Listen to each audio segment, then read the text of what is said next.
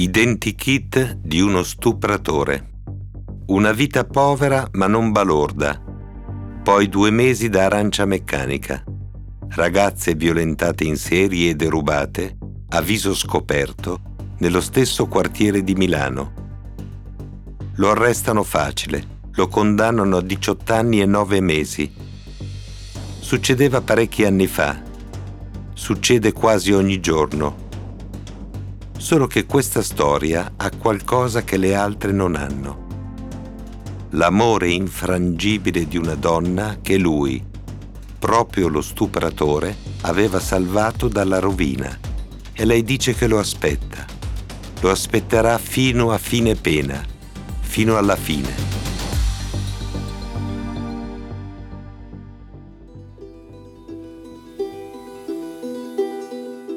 40 articoli, inchieste, personaggi, luoghi simbolici. Tanti frammenti che ho raccolto nella mia vita di giornalista e che visti nel loro insieme, come tasselli di un puzzle, compongono una storia d'Italia fatta di storie.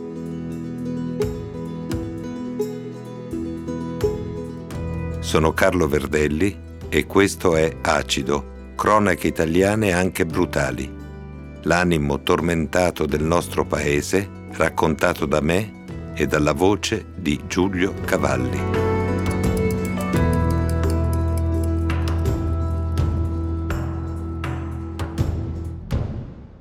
Identikit di uno stupratore.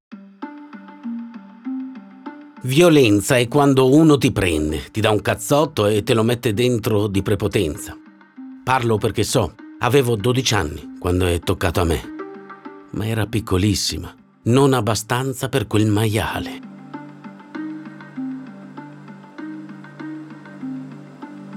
La giovane Emilia, maglietta larga e jeans sdruciti, lo racconta senza rabbia, come fosse un rito di passaggio, tipo vaccinarsi a scuola.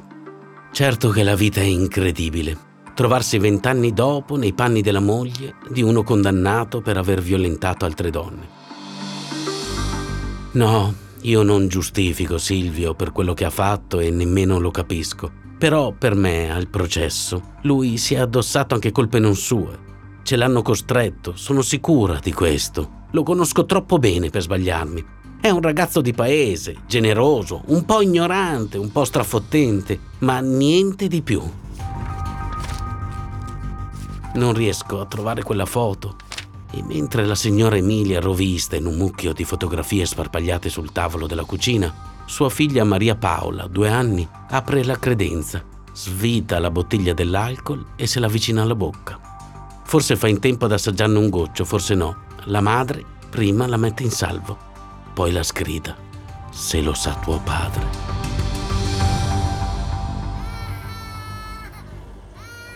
La bambina Piange. Per calmarla, Emilia le dà in mano un quadretto che stava sul tavolo. È piccolo, di legno, a forma di cuore. Dentro ci sono due fotografie, genere padre con figlie neonate. Le figlie in questione si chiamano Maria Paola, quella dell'alcol, e Vittoriana, che ha un anno in più della sorella e al momento è all'asilo nido. A commento del quadretto, un incerto graffito scolpito a mano. Più di ieri, meno di domani. Sì, lui è Silvio, quello che i giornali hanno chiamato il mostro del Vigentino, lasciamo perdere. Per le bambine stravede, quando sono andata a trovarlo in carcere dopo il processo, era conciato da far paura. Non sapevo cosa dire, gli ho chiesto come andava e lui, piangendo, il mio inferno è che non posso vedere le bambine Alessandro. Alessandro è il primogenito. L'ho avuto da un altro uomo. Silvio lo adora come se fosse suo.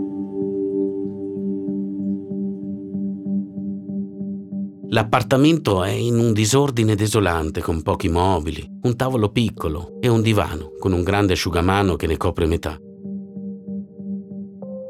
L'instancabile Maria Paola si libera dalle braccia della madre e si dirige verso la cucina a gas, puntando decisa alle manopole dei fornelli. Viene ripresa in tempo. Silvio si alzava tutte le mattine alle sei, faceva il latte per le figlie e poi andava a lavorare, scaricare camion, traslochi, facchinaggio, muratore, quello che gli assegnava la cooperativa. La sera tornava a casa, si cenava tutti insieme e si guardava la tv. non i telegiornali però. Silvio preferisce i cartoni animati. È fatto così. È un semplice.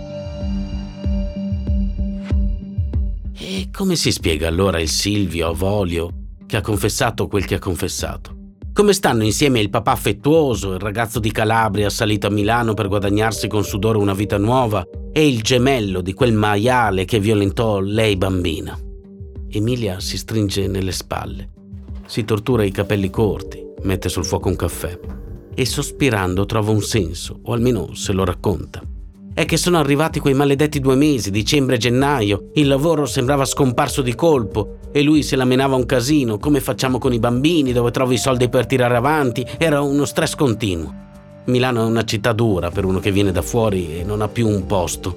Se non fai attenzione esci di testa e allora c'è chi ruba, chi ammazza e c'è chi fa cose come quelle che ha fatto Silvio. Nella lunga catena di violenze contro le donne che hanno riempito le cronache di questo inverno del 1987 e le stagioni che l'hanno preceduto e tutte quelle che seguiranno, il caso di Silvio Avolio, 25 anni, spicca se non altro per la forza dei numeri. 31 capi di imputazione per stupri, consumati o solo tentati, e rapine ai danni di giovani donne, tenute a bada sotto la minaccia a volte di una pistola e a volte di un coltello, il tutto in appena due mesi, dicembre 1986, gennaio 1987, di attività criminose concentrate nel quartiere milanese del Vigentino.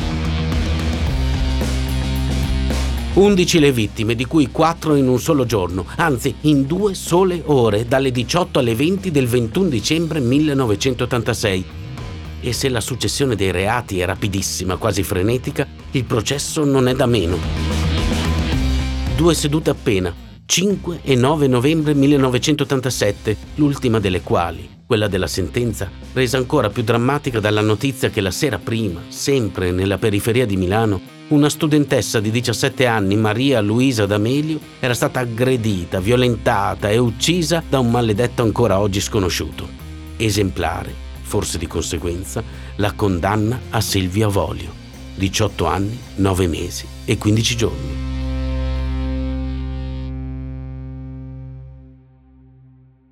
Quanto agli altri imputati comparsi insieme a lui in tribunale, in circa le metà delle violenze denunciate gli stupratori erano due, Egidio Peverada è stato riconosciuto semi-infermo di mente, nonché gregario di Avolio nei vari episodi delittuosi. E quindi punito con più mitezza, 8 anni e 11 mesi. Per Avolio, invece, capo riconosciuto dell'impresa, nessuna attenuante.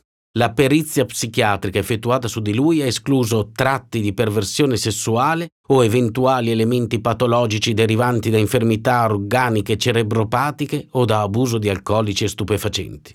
Non solo. Mentre il complice Peverada durante il processo ha dato chiare prove di pentimento, Silvio Avolio, pur avendo confessato alcune delle violenze di cui era incolpato, non ha mai mostrato di aver preso coscienza della gravità delle sue azioni e questo non per incapacità di intendere, ma per aspetti rozzi, brutali e primitivi della sua personalità. Massimo della pena e caso chiuso. Caso che se da un lato contribuisce ad alzare la media nazionale delle violenze carnali, 908 denunce nel 1983, 1145 nel 1986, più di 1300 alla fine del 1987, per non parlare del sommerso che pare aggirarsi intorno ai 20.000 episodi l'anno, dall'altro abbassa la percentuale degli stupri che in Italia restano impuniti, il 59%. Fine della storia. Inizio della storia, prima vittima, Clara, 20 anni, commessa in un negozio, fidanzata e in procinto di sposarsi, violentata all'inizio di gennaio nell'ascensore di casa e rapinata di 60.000 lire più due anelli d'oro. L'uomo era alto un po' meno di 1,70 m, sui 30 anni, capelli scuri non cortissimi, barba incolta, grandi occhi color nocciola brillante, di corporatura massiccia, con un addome leggermente prominente e spalle larghe. Le mani erano corte e quadrate, con le unghie sporche. Emanava un odore intenso di fumo. Messa a confronto con l'avolio, lo riconosco senza ombra di dubbio quale mio aggressore. Silvio Avoglio viene arrestato il 14 febbraio scorso. Il giorno prima, Egidio Peverada si è costituito e ha fatto il suo nome. Le vittime delle violenze avevano già fornito alla polizia identikit molto dettagliati e fedeli degli aggressori, aiutate dal fatto che le aggressioni avvenivano tutte a viso scoperto.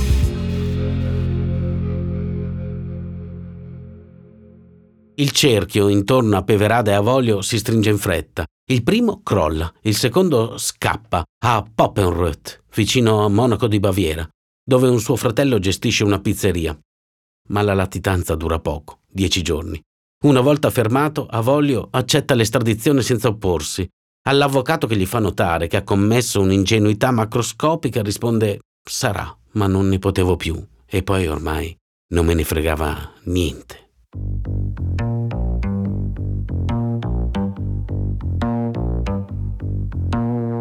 Silvio Avoglio nasce il 3 novembre 1962 a Guardia Piemontese, in provincia di Cosenza, sulla costa tirrenica. Sua madre, una bracciante agricola, ha quattro figli da quattro uomini diversi. Lui è il secondo, ma diventa molto presto il capofamiglia, nel senso che prima ancora di finire le elementari comincia a portare soldi a casa, lavorando come muratorino, bada ai fratelli e a 14 anni appena compiuti entra nella Guardia Forestale. Un ragazzo posato? Senza esagerare. Ricorda lui stesso. Ero un po' pazzo, andavo in giro per il paese con il Vespino 50 truccato. Nessuno mi chiamava Silvio. Tutti mi chiamavano il pazzo. Però il lavoro non mi ha mai fatto paura, non ho mai rubato, non ho mai fatto il mascalzone, non ho mai avuto guai con la giustizia. Vero. Dagli atti dell'ottava sezione del Tribunale di Milano che l'ha giudicato, Silvio Avoglio risulta manovale, convivente con prole, impossidente e incensurato. Ma allora che gli succede tra il dicembre 1986 e il gennaio 1987? Che cosa lo trasforma nell'uomo che terrorizza le ragazze del quartiere vigentino e che le assale nei box, nei cortili, nelle cantine, sulle scale, negli ascensori delle loro case? La spiegazione resa dall'interessato non spiega mi sono risolto a commettere le rapine e le altre cose di cui ho parlato a causa delle mie disagiate condizioni economiche. Infatti ero a Milano da quattro anni e non riuscivo a trovare un lavoro stabile, così come la mia convivente, che è pure disoccupata. Non sapevo quindi come mantenere la mia famiglia e ho perso il controllo di me.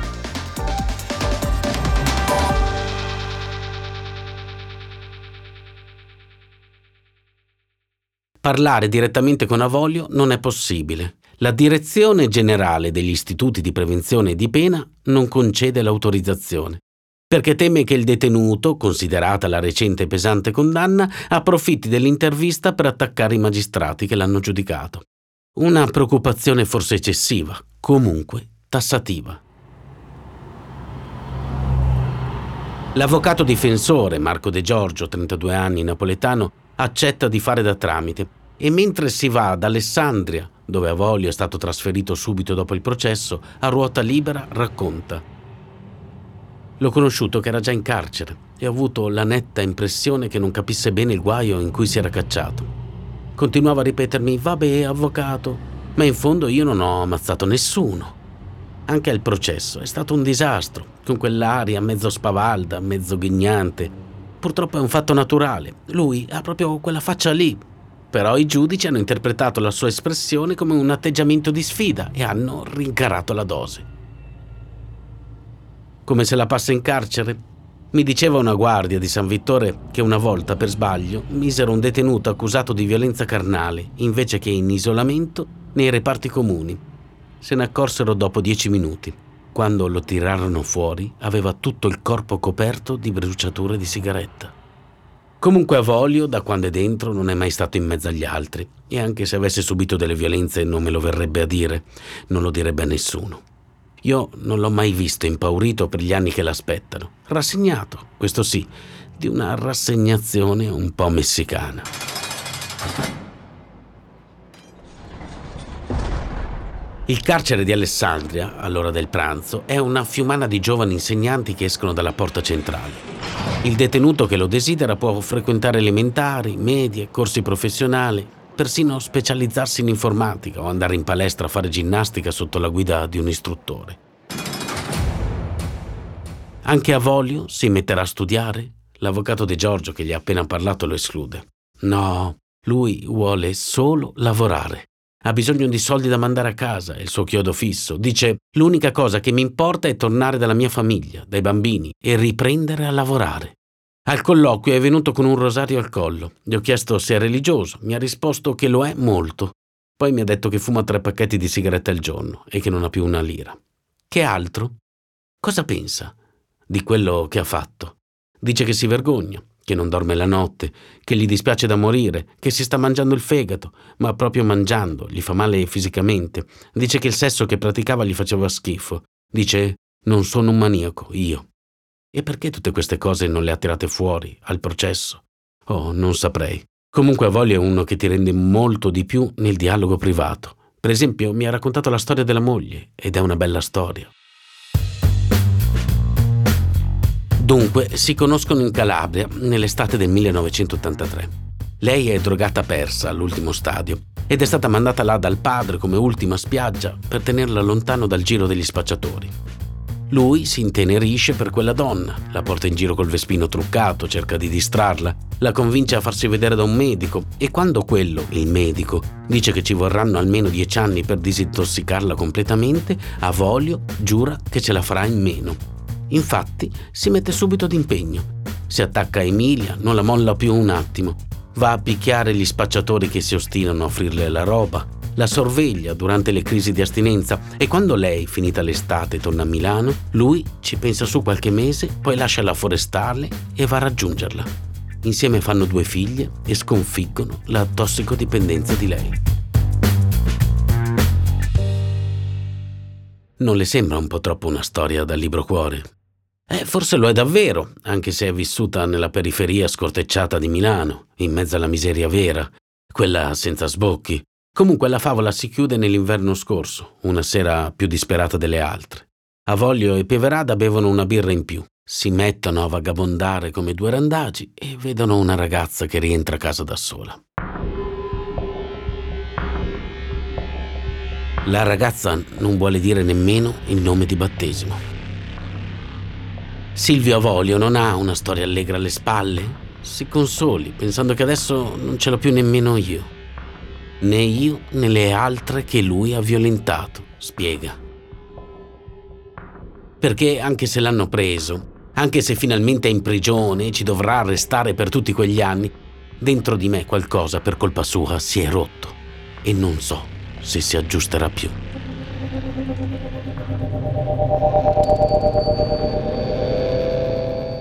Su nel solaio, quando lui si è chiuso la porta alle spalle, mi è venuto vicino e mi ha puntato una pistola contro la testa e mi ha stretto forte la bocca per impedirmi di urlare. Io ho pensato, stavolta muoio. E ho continuato a pensarlo anche quando mi ha detto che mi avrebbe solo scopato. Quando mi ha strappato il vestito, facevo fatica a respirare, facevo fatica a credere che quel pezzo di vita che stavo vivendo fosse davvero mio.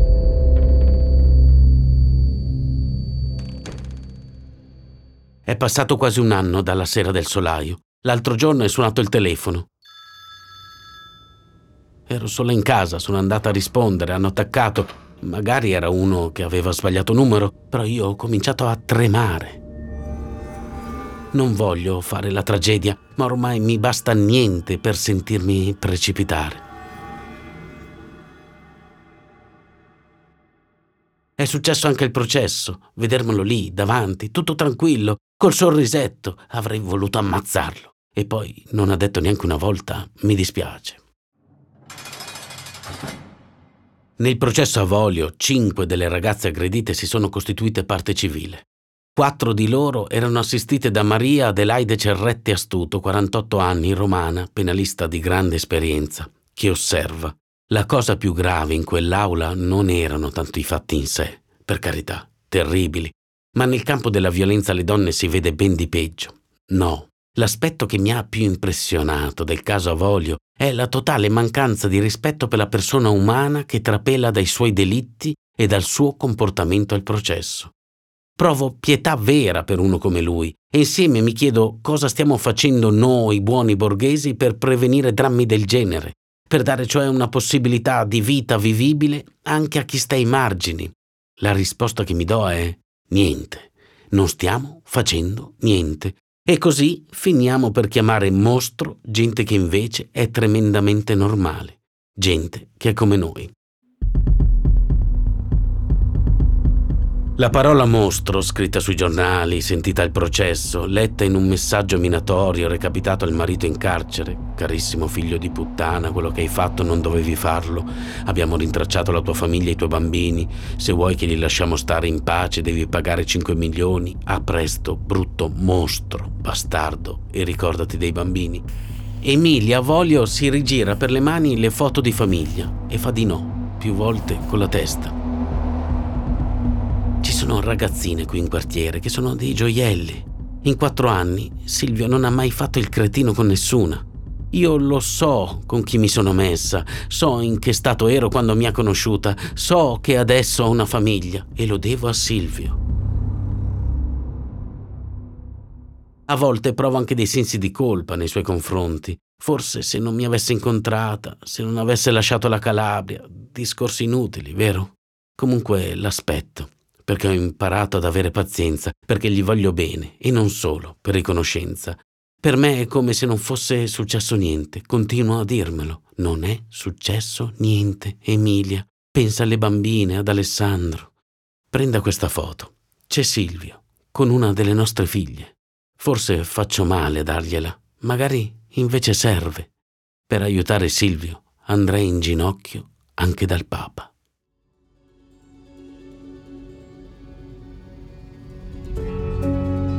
Più dell'80% di stupri a donne italiane viene commesso da italiani. Silvio Avoglio avrebbe finito di scontare la pena il 22 luglio 2002, ma nel 1993, al quinto anno di carcere, risulta malato di AIDS nel penitenziario di Orvieto dove era stato trasferito e da lì, di lui, si perdono le tracce.